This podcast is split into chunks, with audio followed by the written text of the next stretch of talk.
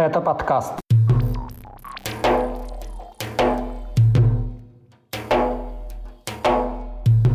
Священная война кадыровцев в Украине, задержание беженцев из Чечни в Европе, переименование Грозненской улицы в Ичкерийскую в Киеве, самоубийство сотрудницы Минтруда в Дагестане, внезапный перевод питерских заключенных в Ростовскую область и начало суда над Заремой Мусаевой.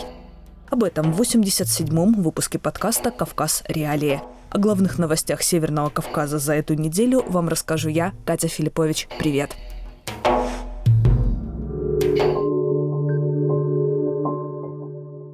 Спикер чеченского парламента Магомед Даудов, известный по прозвищу Лорд, назвал происходящее в Украине священной войной – джихадом и объяснил, что чеченцы должны в нем участвовать, потому что защищают ислам.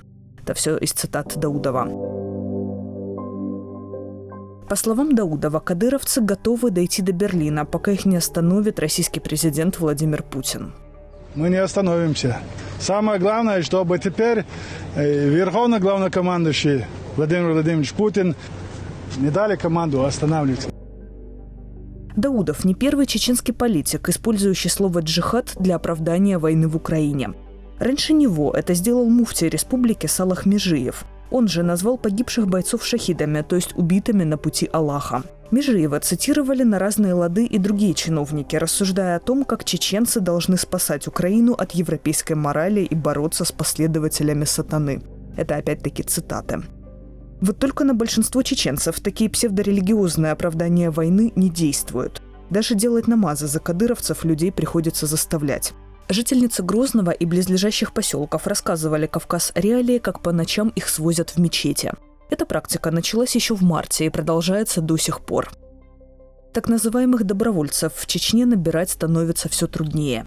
Согласно спискам кадыровцев, опубликованным украинской разведкой, на войне сейчас находятся осужденные за различные, в том числе тяжкие преступления. У некоторых из них еще не истек срок наказания – Критики Кадырова же сообщали, что их родственников забирают на войну силой. По мнению исламоведов, с которыми общался Кавказ Реалии, на войну чеченцев приводят разные причины, а следующих пути Аллаха среди наемников меньшинство. Тем временем стало известно о новых убитых в войне против Украины жителях Чечни. Глава республики Рамзан Кадыров наградил посмертно орденом имени Ахмата Кадырова 11 полицейских, Имена троих из них ранее не попадали в открытые списки погибших россиян. На данный момент Кавказ Реалии известно о более 800 убитых в Украине уроженцах Юга России и Северного Кавказа, 120 из которых – чеченцы.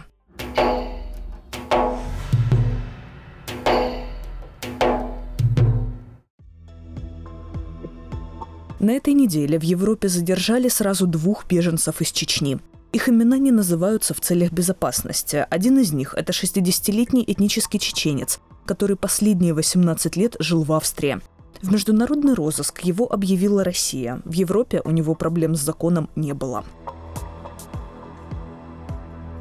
Как рассказал правозащитной организации «Вайфонд» брат задержанного, он ехал в отпуск с семьей по территории Австрии, но случайно пересек границу и оказался в Германии – там его остановил полицейский патруль и после проверки документов отвез в участок. Получив право на один телефонный звонок, он сообщил семье о розыске через Интерпол. По словам его брата, их родственников в Чечне неоднократно задерживали и допрашивали о родных за границей. Причина этого в том, что в начале 2000-х и он, и его брат помогали продуктами чеченскому подполью. Еще один живущий в Австрии чеченец был задержан в Эстонии, куда он поехал по работе. В розыск по линии Интерпола его также объявила Россия. Правозащитники из Вайфонда рассказали, до этого задержанный выяснял в австрийской полиции, что в отношении него не ведутся какие-либо процессы экстрадиции. Он ошибочно понял это как подтверждение отсутствия запроса на него в системе Интерпола. Позднее стало известно, что его данные в шенгенскую информационную систему внесла Германия – Вайфонд подчеркивает, что это не первый случай, когда Германия вносит в систему тех или иных людей без каких-либо разбирательств и объяснений, заявили в организации, лишь на основании поступившего запроса.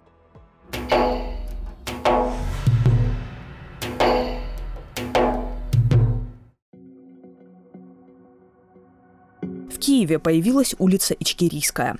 Такое решение местные власти приняли в отношении бывшей улицы Грозненской – По проекту дерусификации, декоммунизации и деколонизации переименованию подлежат все улицы, чьи названия прямо или косвенно связаны с Россией или Беларусью. В Кривом Роге, к примеру, таких около 200. Они названы не только в честь российских городов, но и известных уроженцев России. Так улица Есенина по предложению мэра города теперь может получить имя первого президента непризнанной Ичкерии Джахара Дудаева – а председатель правительства Ичкерии в изгнании Ахмед Закаев тем временем назначил в Украине почетного консула. Им стал российский и украинский юрист Юрий Шулипа. В его задачи будет входить развитие отношений между Украиной и Ичкерией, а также поддержка чеченских добровольческих батальонов. И второе, это, конечно же, добиться легализации чеченских добровольческих объединений в единую командную группу чеченских добровольческих формирований и, соответственно, правовой статус, то есть их э, легализация в составе вооруженных сил Украины вот наравне с э, белорусским полком имени Костуся Калиновского. Напомним, что сейчас Украину защищают четыре подразделения этнических чеченцев. Батальоны имени Джахара Дудаева, шейха Мансура, Интернациональный легион и Сумасшедшая стая. В прошлом году у некоторых их бойцов были проблемы с властями Украины. Совет национальной безопасности вводил в их отношении санкции.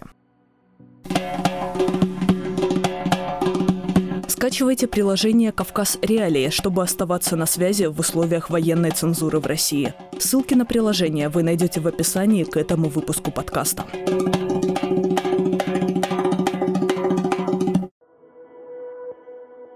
В Дагестане сотрудница Министерства труда и соцразвития Ганифа Гаджиева покончила с собой после выхода из СИЗО и помещения под домашний арест предсмертной записке она написала «Боюсь, эти твари придут за мной опять, я больше не вынесу СИЗО» и попросила прощения у близких.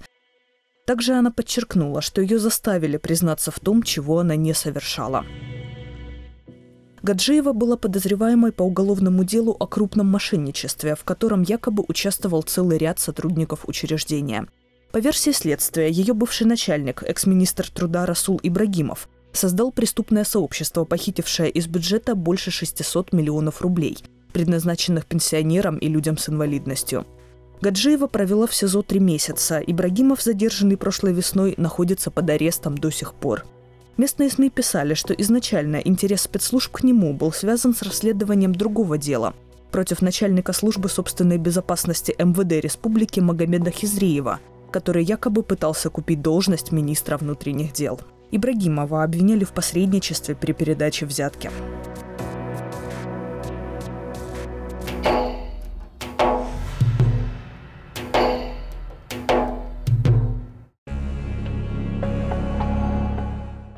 Заключенных из Санкт-Петербурга массово вывозят в Ростовскую область. Возможно, их собираются отправить на фронт. Как пишут важные истории, в ночь на 6 июля из колонии Яблоневка вывезли около 40 человек. Еще 11 человек увезли из колонии Обухова. Причины их внезапного перевода неизвестны даже сотрудникам учреждений. Связи с ними самими тоже нет, их телефоны отключены. Несколько дней назад эти колонии под видом проверяющих посещали вербовщики и частной военной компании «Вагнер». Они объяснили, что отправка осужденных на границу будет оформлена как этап, куда они будут доставлены под конвоем. Наемникам, как рассказывают их родственники, якобы пообещали амнистию и 200 тысяч рублей, а в случае гибели – 5-миллионную компенсацию их семьям. При этом никакие документы не подписываются, а все договоренности и обещания устные. Вербовщики не скрывали высокий риск гибели. Сначала говорили, что вернутся около 20%, потом, что почти никто не вернется, рассказал родственник одного из заключенных. По данным важных историй, всего в наемнике записалось около 40 человек. Это совпадает с числом людей, предположительно вывезенных из колонии.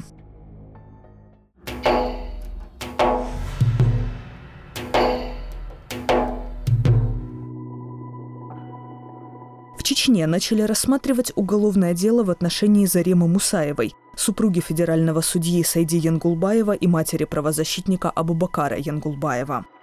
Мусаева была похищена в Нижнем Новгороде в январе.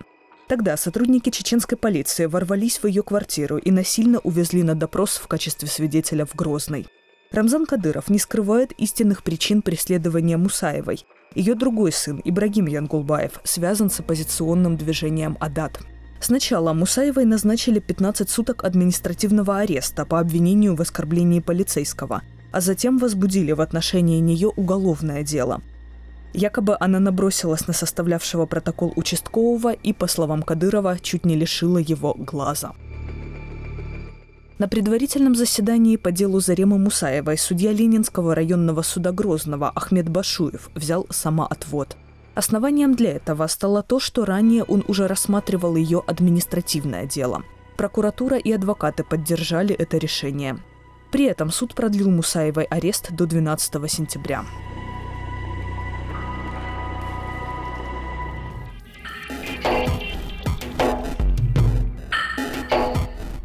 На этом у меня все. Подписывайтесь на наш подкаст, скачивайте приложение «Кавказ Реалии» и ставьте, пожалуйста, лайки этому выпуску. Это позволит узнать о нас большему числу человек. С вами была я, Катя Филиппович. Пока.